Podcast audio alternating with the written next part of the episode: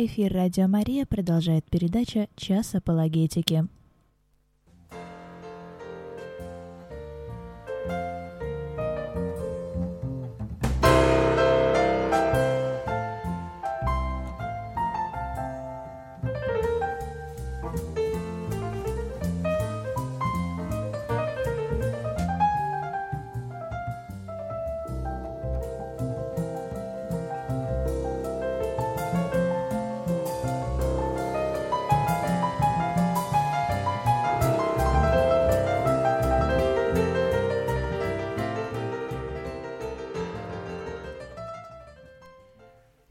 Добрый вечер, дорогие друзья. В прямом эфире радио Мария, э, передача «Час апологетики», которую ведут сотрудники Центра апологетических исследований. Мы говорим о христианском учении, христианской апологетике, о разных проблемах, с которыми сталкивается христианское учение в наши дни и с которыми оно сталкивалось в прошлом. Вы слушаете передачу из архива «Радио Мария». Сегодня, как вы, э, наверное, уже поняли, по гостю, который далеко не первый раз в этой студии. Мы продолжаем разговор о книге Откровения. Сегодня, как всегда, нам помогает говорить на эту тему Александр Анатольевич Беляев, преподаватель Санкт-Петербургского христианского университета. Добрый вечер, Дмитрий. Добрый вечер, уважаемые слушатели. После очень длинного перерыва в наших разговорах на тему Откровения мы э, так достаточно э, в хорошем темпе пошли э, по э, этой книге и э, в прошлую нашу встречу мы говорили о начале 14 главы, и сейчас, соответственно, продолжим разговор э, с того места, где мы остановились, начиная с 6 стиха. Перед тем, как мы это сделаем, хочу напомнить, что у центра есть также свой канал в YouTube, э, и э, каждую неделю во вторник в 7 часов мы выходим в прямой эфир с нашей передачей, видеотрансляцией, которая называется «Аргумент», и вчера у нас была замечательная передача, в которой принимал участие, опять же, наш а, давний а, друг и давний участник наших передач Андрей Владимирович Суховский. Мы продолжили разговор на тему о когнитивных искажениях. Вчера как раз затрагивали очень необычные, интересные темы. Был такой живой разговор с интересными всякими примерами, поэтому если у вас есть интерес понять, как работает наша э, наш менталитет, как он нас обманывает периодически, то вот добро пожаловать. В записи эта передача есть, как и все предыдущие передачи, которые были. И все предыдущие записи по книге Откровения, кроме одной, к сожалению, она потерялась, э, есть также на нашем канале в YouTube или самые последние передачи пока еще лежат на канале YouTube Радио Мария, можно их э, посмотреть. Хорошо, э, не будем больше откладывать самое интересное. Э, у нас с вами на очереди 14 глава книги Откровения, 6 э, по 15 стих. Хорошо, что у нас происходит в этом отрывке? Мы видели вот эту компанию 144 тысяч людей, избранных от земли, земной церкви, как мы э, говорили, которые находятся на земле, на горе Сион, слышат вот эту песню, которая исходит с небес. А, и, в общем, эти люди изображены как непорочные, которые идут за Агнцем везде, куда бы он ни пошел. Э, то есть такая вот интерлюдия, изображающая верных э, на земле. Да?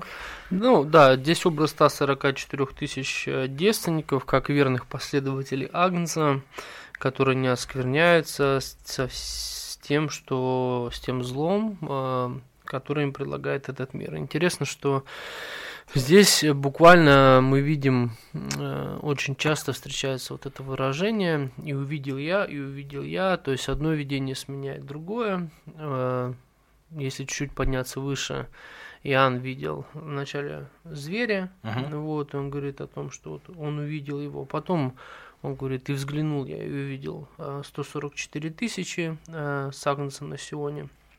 И здесь дальше описано, как Иоанн видит э, другого ангела, и вообще вот э, тот сюжет, который мы сегодня разбираем, он такой достаточно э, не то чтобы ангельский, но ну, ангелов, ну, там, ангелов я, там явно много. Да, ангелов там явно а, много. Хорошо, пока мы не поговорили про ангелов, а, там же есть не только то, что он видит, он еще периодически что-то слышит. Да, вот совершенно разница верно. между видением и слышанием, она какая-то есть? А, есть, э, это, ну, не то чтобы разница, это композиционный замысел в Откровении. Очень часто то, что Иоанн а, слышит, а потом он видит, это как некое... И, в, в, слышит он как пророчество, некое uh-huh. обетование, когда он разворачивается, чтобы увидеть то, что он слышал, он видит реализацию. Ну, мы уже много раз отмечали, что в пятой главе это было, и в седьмой главе присутствует. И здесь тоже э, подобная картина встречается. То есть это некий единый сюжет, э, богословский взаимосвязан. Тут происходит как бы некая такая именно земная картина. Он стоит на земле, видит 144 тысячи, с неба слышит голос, поднимает голос к небу угу. и видит летающих ангелов. То есть такая очень конкретная локация. Да, да вот но все происходит а, очень часто в книге Откровения на самом деле сменяется, да, и э, только что был на небесах, потом на земле, и иногда даже читатель э, не обращает на это внимание, uh-huh. что ли, э, и не прослеживает смену э, вот этого пространства, в котором происходит это действие. Да, действительно, сейчас он находится на земле, и 14 как раз вот, что стих 14 главы начинается с того, что он видит нов, некого нового ангела, который uh-huh. летит посредине неба. Uh-huh. Вот это тоже очень интересное выражение. Да. Середина неба. Середина неба, в смысле, такое? середина или э, середина? Кто его знает. Этот вопрос вопрос, наверное, у нас нет ответа. Вообще, что такое середина неба, мы хотим да, спросить. Я думаю, что здесь э, речь идет в первую очередь о том, что он является центральной фигурой. Да, то есть э, центр, как некий передний фон, передний план, тот, кого невозможно не заметить, uh-huh. на кого мы необходимо всем обратить внимание, потому что его появление, оно очень значимое. Uh-huh. А, хорошо, ангел а, летит посреди неба, чтобы а, имеет вечное Евангелие, чтобы благовествовать живущим на земле всякому племени, колену, языку и народу. А, ну, вообще любопытно, что Евангелие, проповедь Евангелия было поручено, было поручено людям. Да. да вот с какого вдруг перепугу, а это начинает делать ангел. Да, ну, во-первых, непонятно, он имел вечное Евангелие, там на самом-то деле так и написано, э, что, что вот он имел, да, вот, имел это как, что там, книжка у него была, да, там под мышкой, то uh-huh. есть, э, или оно сопровождало его. А, скорее всего, речь в данном случае идет о том, Иоанн отмечает, что у этого Иоанна, у этого ангела было что сказать да, вот имел вечное Евангелие, буквально Евангелие, это уже у нас хорошая новость. Про возглашение добрых новостей, э, которых сегодня так не хватает, кстати, в мире, да, вот, э, и вот этот ангел, он имел что, э, что сказать, да, вот это вечное Евангелие он имел, чтобы благовествовать uh-huh. живущим на земле. Но здесь, когда Иоанн об этом пишет, он имеет в виду Евангелие, э, как бы Павлова Евангелие, да, то есть общее. Очень хороший вопрос. Евангелие. Очень хороший вопрос. Это я думаю, что здесь в этом отношении а, Евангелие, как некая благая весть, ее в принципе содержание здесь раскрыто. Mm-hmm. Да, вот этого Евангелия, этой благой вести, оно на самом деле не Янова, не Маркова, не Павлова в данном случае, а оно такое достаточно странное. Uh-huh. Если мы скажем, что ну, согласно сюжету, в чем заключается содержание этого вечного Евангелия, которое имеет ангел. Бойтесь Бога, воздайте ему славу, ибо наступил часть суда его. А Поклонитесь. да, в чем, в чем, в чем благая весть? Очень на самом деле хороший вопрос. А благая весть, судя по всему, здесь в том, что для человека все еще есть возможность э, изменить объект поклонения. Все еще есть открытая возможность э, обернуться к Богу, развернуться к Богу и воздать Ему славу и поклониться Ему. Потому что много дискуссий есть, особенно в среде систематического богословия. Те, кто придерживается диспенсионалистских моделей, э, будет ли возможность покаяться, там кто-то говорит, что Дух Святой будет взят, не будет возможности покаяться. Ведь здесь ангел имеет вот это вечное Евангелие, он, он его несет, провозглашая, э, э, бойтесь Бога, поклонитесь сотворившему небо и землю, источники вод. Если мы помним э, о том, э, какая напряженность возникла э, в, предшествии, в предыдущем содержании, то есть вот до какой точки напряжения подвело на содержание, предыдущее содержание книги Откровения, то мы увидим, что ангел появляется очень своевременно. Потому что 13 глава – это очень высокая точка напряжения, это, опять же, вопрос о поклонении. Зверь, э, один, второй, дракон требуют, чтобы поклонялись им. Э, говорят о том, что должен быть э, убит всякий, кто не поклоняется им, а поклоняется Богу. А потом мы видим картину со 144 тысячами искупленных. И вот этот ангел, он, его появление в сюжете книги Откровения, оно символизирует собой надежду, доступность, можно сказать, покаяния символизирует собой благорасположение, которое Бог все еще имеет к людям, да, тот шанс, который Он дает. Вы слушаете передачу из архива «Радио Мария». Ну, если вот мы э, говорим про последнюю часть шестого стиха, у нас получается такая интересная картина. Мы видели в э, седьмой главе, да, вот избраны 144 тысячи угу. во время Великой Скорби, чтобы им не повредили.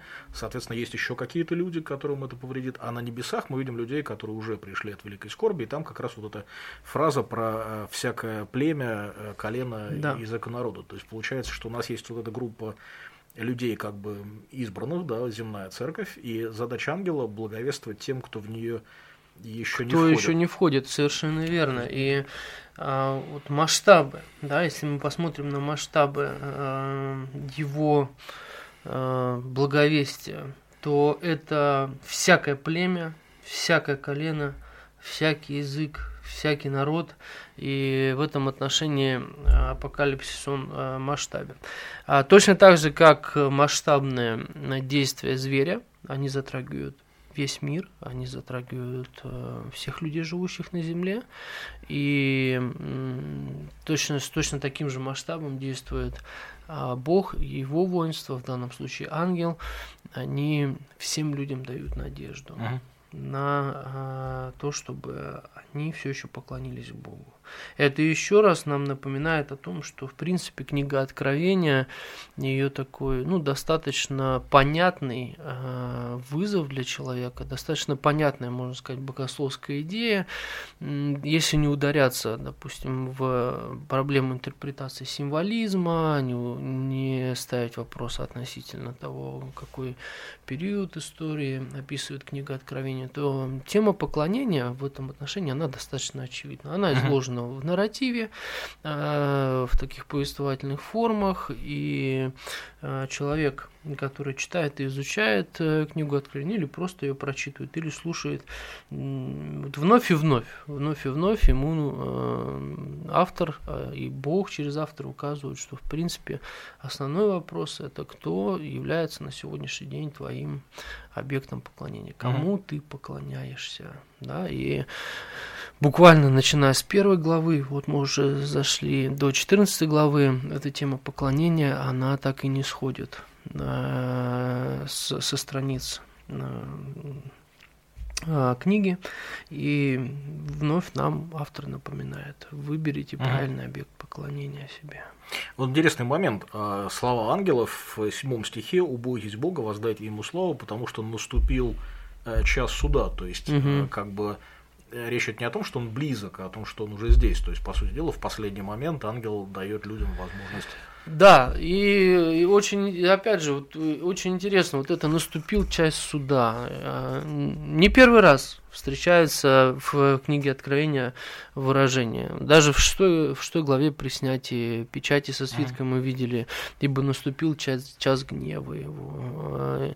Потом мы уже разбирали текст, когда э, нам автор сказал, что пришел, царство мира сделалось царством Бога, пришел. И еще опять же наступил. Да? И вот эта идея, что э, часть суда, часть, э, час суда, э, час гнева, часть Божьего вмешательства в ход человеческой истории, это не какая-то перспектива будущего, uh-huh. да, а условно она уже настолько близка, что невозможно говорить ни о какой строчке, и здесь она вновь повторяется. Да, часть, час суда его наступил. Все, что происходит с этим миром, это все, что мы видим, это есть э, такое следствие от э, вмешательства Бога угу. э, в то, что с ним происходит.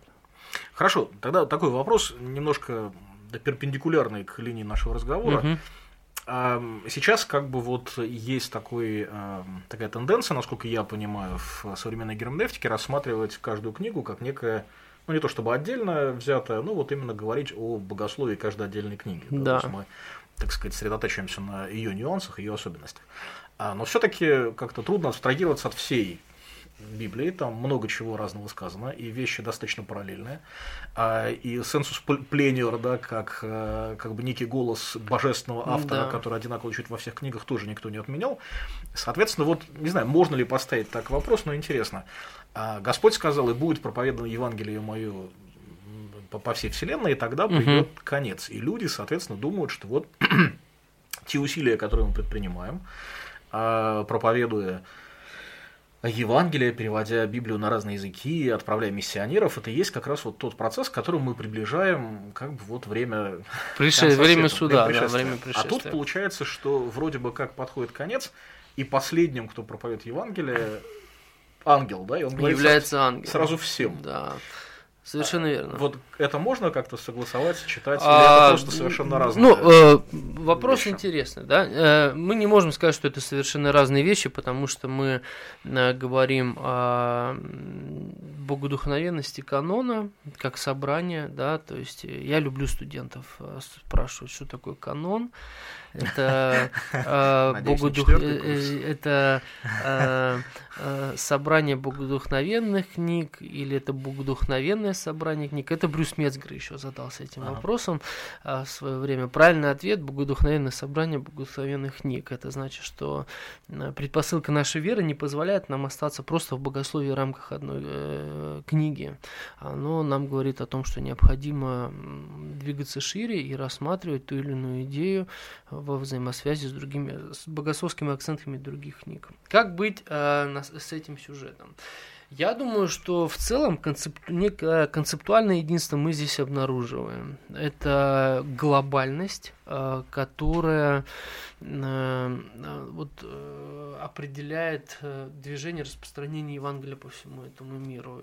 Немножко, я думаю, что все-таки другие акценты, потому что в первом случае задача благовестия, она стоит перед церковью, перед читателями, а здесь именно в этом сюжете, мне кажется, что в первую очередь функция вот этого ангела, его появления, это повторение утверждения утверждение, точнее, да, вот этой возможности покаяться. То есть возможности покаяться, потому что Евангелие, сам вот этот термин Евангелие, он э, в первом веке употреблялся достаточно широко, просто как человек принес, рассказал большую весть, он рассказал. То есть любая хорошая новость называлась Евангелием. И в этом отношении хорошая новость как раз заключается в том, что э, человек, который, в принципе, все еще выстраивает свою жизнь, э, поклоняясь там зверю, дракону, э, у него все еще остается вот этот шанс э, обратиться, да, и из, изменить э, направление э, своего движения, обратиться к Богу, угу. Бог дает этот шанс. Даже когда самому человеку кажется, что этого шанса больше нет. И людям может показаться в этом мире, что настолько уже все плохо и печально. Бог говорит, нет, а, шанс все еще есть. Ну, такой короткоиграющий, потому что мы видим, как в колонну уже за этим ангелом выстраивается второй да. ангел, который произносит суд над Вавилоном, а за ним уже появляется другой, у которого серп в руках. Вы слушаете передачу из архива «Радио Мария». Хорошо, вопрос от Аллы. Приветствую радио и гостей. В прошлой передаче затронули а, фразу «искупленная от земли». Это рожденные свыше, знак вопроса это параллельно тому, что первый Адам перстный, второй Господь с неба. Духовный противопоставляется душевному э, земному. Я понял только первую часть вопроса, прошу а, прощения. Алла, может, вы попробуйте сформулировать в каком-то более а, таком последовательном... То есть, можем ли мы поставить э, равенство, вот что я понял из этого вопроса, можем ли мы поставить знак равенства между искупленными от земли и возрожденными, да, ну, людьми, да, которые духовными, духовными возра... возродившимися. Вы знаете, вот если я не ошибаюсь, то, собственно, в книге Откровения понятие вот этого духовного возрождения, вот я не помню, чтобы... Ну, Павел, было... во-первых, там играет словами, взятыми от гностиков, э, там такой контекст довольно... Не-не, мы сейчас про, про апокалипсис. А... Я к тому, что в Откровении термина вот этого духовного возродившегося, да. там искупленные есть, ага. да, и искупленные это те, кто согласно сюжету книги Откровения, они же являются, они принадлежат э, Агнцу, они э, поклоняются Богу, и они являются народом Божьим. Да, вот какое то есть речь идет не, не о личном. Вот, вот о чем как говорит нам книга Откровения. И опять же, согласно вот нашей э, парадигме э, да, канонического богословия, выходя за пределы книги Откровения, уже встречаясь с текстами э, других посланий, мы задаемся вопросом, они возрождены или не возрождены. Богословски развивая эту мысль, мы говорим, да, это возрожденные люди. Но насколько я могу помнить, в книге Откровения сам термин возрождения такое вот если не ошибаюсь, его там нет. Ну, ну могу ошибаться. Как- то ну, с, с личным возрождением не очень... Нет, там, э, если мы говорим действительно о книге Откровения, там основной вопрос, какому народу ты принадлежишь. Там идет Хотя тема... как, как народ они описываются, да, как люди, которые Божьего. идут за Агнцем, да, которые нет там лжи в устах да, и так далее. Да, то есть... да, то есть книги Откровения, скупленные от земли, как я уже сказал, это те, кто э, поклоняются, это те, кто поклоняются Богу, следуют за Агнцем, являются народом Божьим, то есть вот и, соответственно, не поклоняться свету, Это не гл- глобальная картина. Да, да. То есть термин искупления, он так является э, основным для книги. То есть мы даже начинаем, собственно, с общин, да, там угу. 5-7 церквей, да, да, а потом мы говорим уже такими большими толпами людей. Угу. Да, да то есть э, не, все, э, не все понятия, которые сегодня присутствуют в церковной догматике, в церковном богословии, не обязательно встречаются в книге одного автора. Угу. Э, есть книги, где и автор, где, допустим, не является основным э, термином, ну, допустим, для книги Откровения не является э, термин «главное восхищение церкви». То иногда студенты меня спрашивают, так а почему Иоанн ничего не пишет о восхищении церкви. То есть, ну, потому что он, э, ну, либо ему там не открылось, если опять же мы говорим о сенсум пленере, либо э, все-таки нужно разбираться с тем восхищением, которое там у апостола Павла встречается, о чем идет речь. Uh-huh. То есть, поэтому здесь нужно быть очень аккуратными, чтобы не притягивать из одного э, контекста в другой. Нужно вначале выявить смысл, насколько это возможно, заложенный в книге, и потом уже выходить в такое диалоговое поле с, богослов... с богословиями других книг. Угу. А, хорошо, Алла, я надеюсь, что ответ э, был понятен. То есть, да, наверное, подразумевает людей возрожденных, но в терминах книги Откровения все-таки речь идет скорее о неких группах людей, угу. которые принадлежат Агнусу и идут за ним. То есть это как бы немножко другое смысловое поле, хотя они довольно близкие по структуре, если мы вот как бы вглубь закопаемся и попытаемся разобраться в сути понятия. Да. Хорошо. А, два ангела вот этих, которые идут за хорошим ангелом, э, который говорит хорошие вещи. А, да, но ангел, второй который... ангел-то тоже говорит хорошие вещи на самом деле. Он ну, ну, такие... более трагичные, так скажем. Да, но в целом плохая весть для некоторых. Для товарищей. некоторых плохая весть, да. Выходит другой ангел, который следует за ним, то есть выходит один, потом второй, и он говорит, пал, пал Вавилон Великий, э, вот это провозглашает, пал, пал Вавилон. Э, если, опять же, вот интересно, э, до этого момента э, понятие Вавилон в книге Откровения не встречается. Угу. Сюжеты, связанные с Вавилоном, они идут дальше, где раскрывается сущность Вавилона, где раскрывает, автор нам рассказывает о том, кто этот Вавилон составляет, э, какова его судьба. И получается, первое знакомство читателя, слушателя книги Откровения с Вавилоном начинается вот этим выражением. Пал, пал Вавилон Великий. То есть мы знаем, что с ним будет дальше. Да, это очень... Э, то есть мы знаем, что с ним будет дальше, еще не понимая, в принципе, о чем конкретно идет uh-huh. речь. Но нам уже сразу говорят, что он упал. И, чтобы... кстати, на- надо напомнить, наверное, людям, что да. все-таки книга Откровения была предназначена для чтения вслух. Да. А, то есть у людей не было возможности полистать взад вперед да. текст, побегать по нему, как мы сейчас делаем. Да, совершенно а вот, верно. Таким нарастающим итогом все это делают. То есть, и, да, идет, вдруг неожиданно появляется такое, э, появляется новое, ну, в данном случае понятие, это Вавилон, и нам сразу же предсказ... ну, чтобы не, не возникало никаких э, вопросов, чтобы э, верующий человек, последователь Агнеса, четко уже самоопределился по отношению к Вавилону, сразу говорится о том, что он, он, он пал. Да? А что мы здесь э, можем отметить? Ну, во-первых, город великий сразу угу. появляется. Един... Ну, понятно, что Вавилон и город, казалось бы, все об этом и так знают. Действительно, город эхо... великий или город большой? А, вот это очень хороший вопрос. И мне бы там надо, надо взглянуть. А, такой неожиданный. Сейчас То есть вообще как бы в русском-то разное, разный смысл немножко. Да, да, да, да, да. Сейчас. Если, сейчас пока открою, под, подгрузится греческий текст. А, так, вот он у меня есть. А, Хемегаля. Мегаля. А, ну большой. Да. Мегала большой все. Вот. Э, но город, да, четко. Uh-huh. Интересно, что э, Вавилон. И здесь в книге Откровения, если мы говорим о Вавилоне, мы, конечно же, говорим о таком богословском выражении, то есть э, богословском смысле, богословском понятии Вавилона.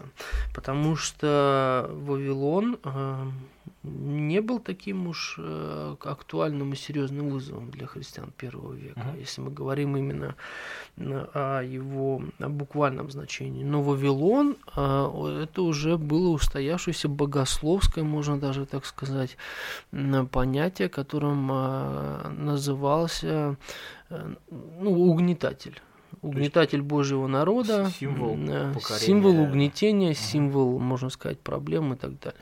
Вавилоняне разрушили первый храм, а римляне разрушили второй храм, и, в принципе, сегодня многие исследователи, ну, большинство, которые так иначе работают а, с историческим контекстом, они отмечают, что Вавилоном в конце первого века уже э, в ранней церкви это было устойчивое э, определение Рима, а в Кумране э, уже это уже иудейский контекст, также э, встречаются тексты, указывающие на определяющий Рим как Вавилон. Ну, здесь тогда возникает странный вопрос, если это падение Рима, то оно произошло немного позже.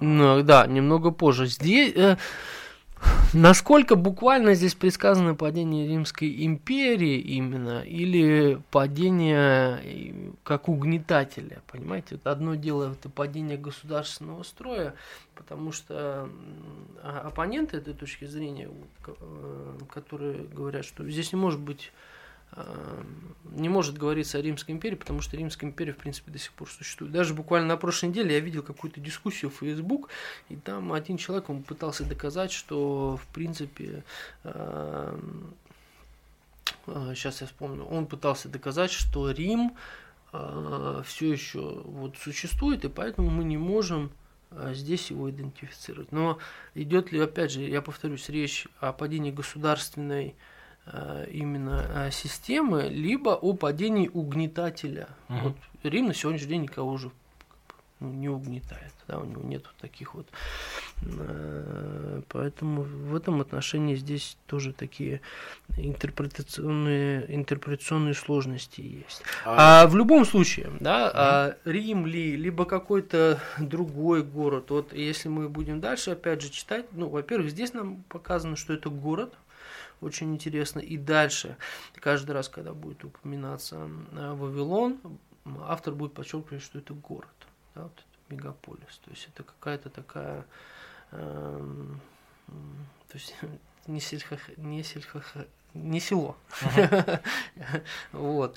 И речь идет о его падении. Потом будет дальнейший текст, мы будем рассматривать, будет э, автор расскажет нам, что это оказывается не просто город, это еще и блудница, она не просто сама по себе, она еще на звере, и будет ее дальнейшее разворачиваться сюжет. Но здесь э, ангел провозглашает вот падение э, этого Вавилона, того Вавилона, о котором мы еще на самом деле по сюжету книги Откровения не так много и знаем. Вы слушаете передачу из архива «Радио Мария». А, хорошо, а, пал, пал Вавилон, город великий. А, Но указана его причина. Да, потому что он яростно вином блуда своего напоил а, все народы. О каком блуде речь? Язычество?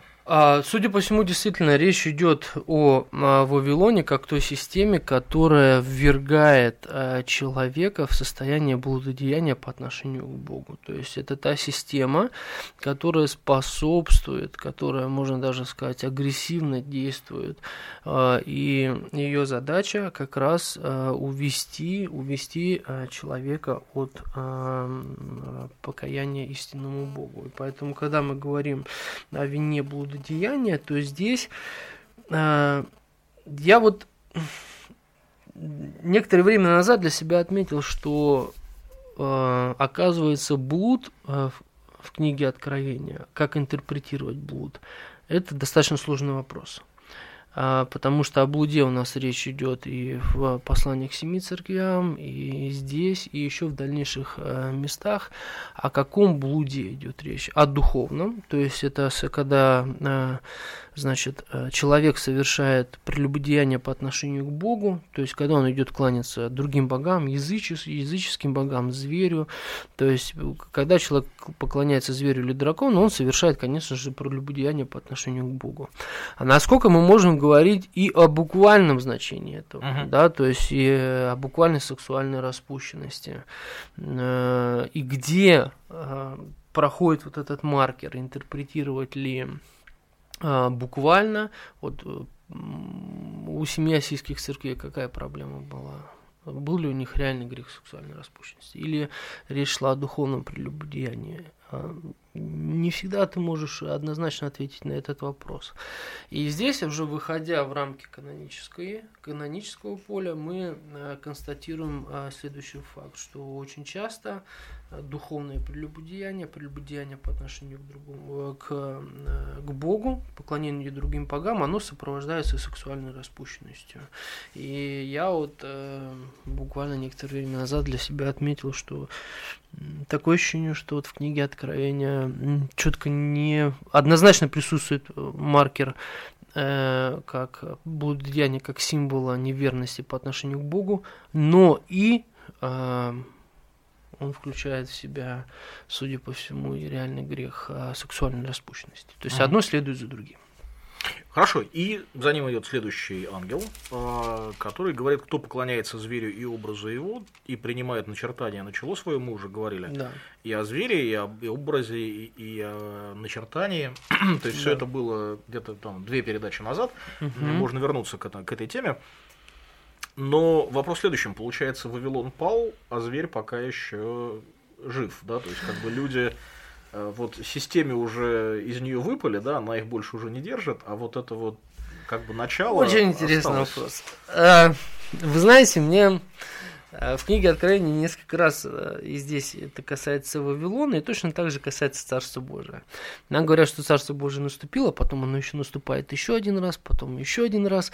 И где вот эта вот хронологическая линия? Здесь то же самое, вроде бы Вавилон пал, а по факту суд над ним еще впереди. И такое ощущение, что вот в этих словах пал пал, э, Вавилон великий, это как, знаете, такое пророческое, пророческое да, то есть это вот некое пророческое воз, э, возвещение, да, что э, вот, вот это уже совершилось. Несмотря на то, что вы все еще видите эту блудницу, и мы ее видим, мы ее видим, увидим ее э, действие в, в активном э, состоянии, а ее участь уже в этом отношении mm-hmm. предрешена. И э, в этом отношении вот это здесь проявляется как раз теория э,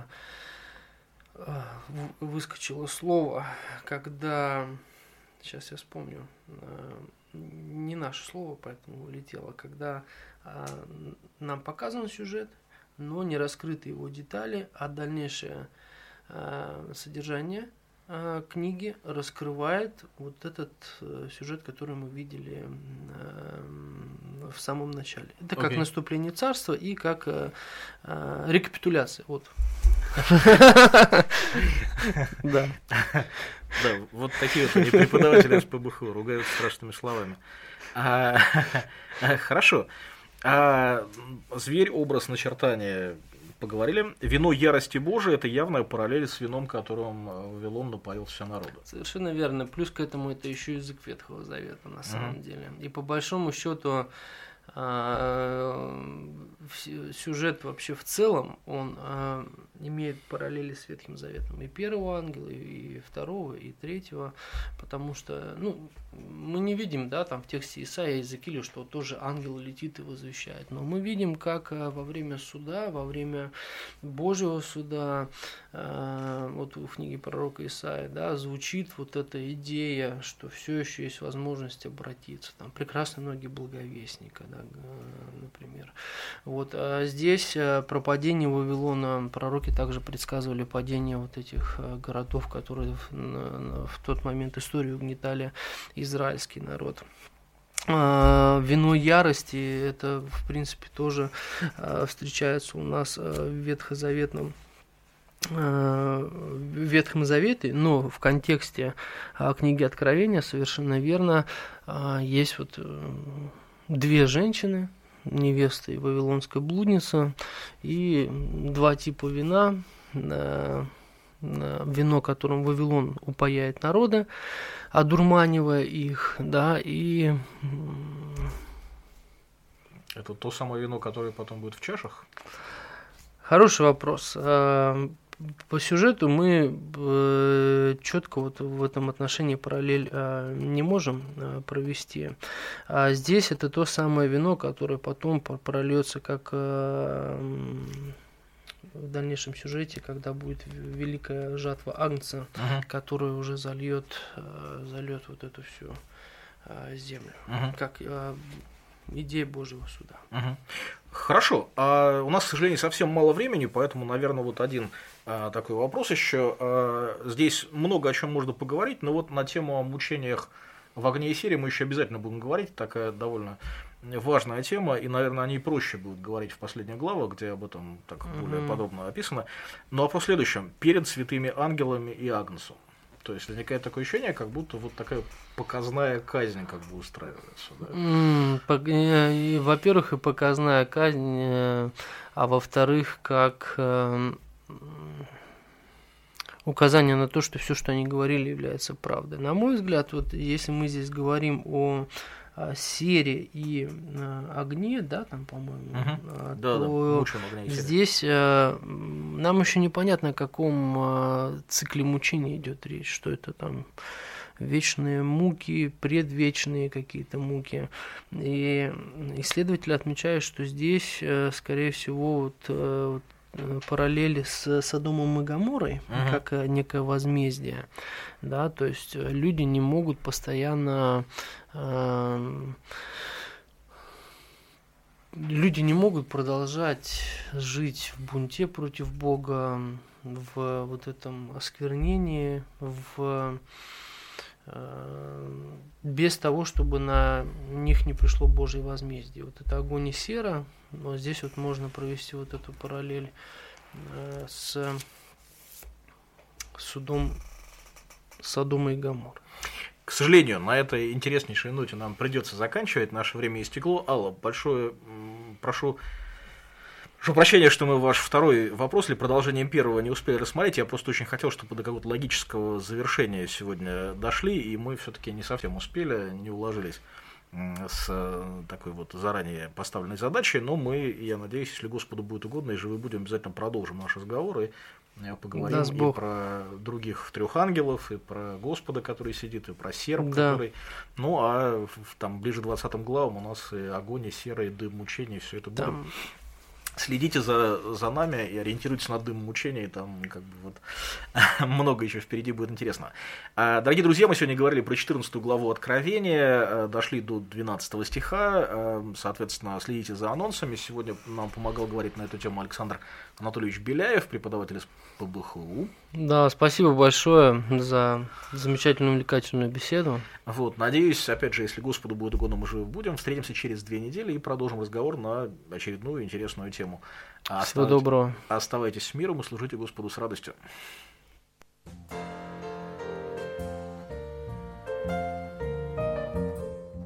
Вы слушали передачу «Час апологетики».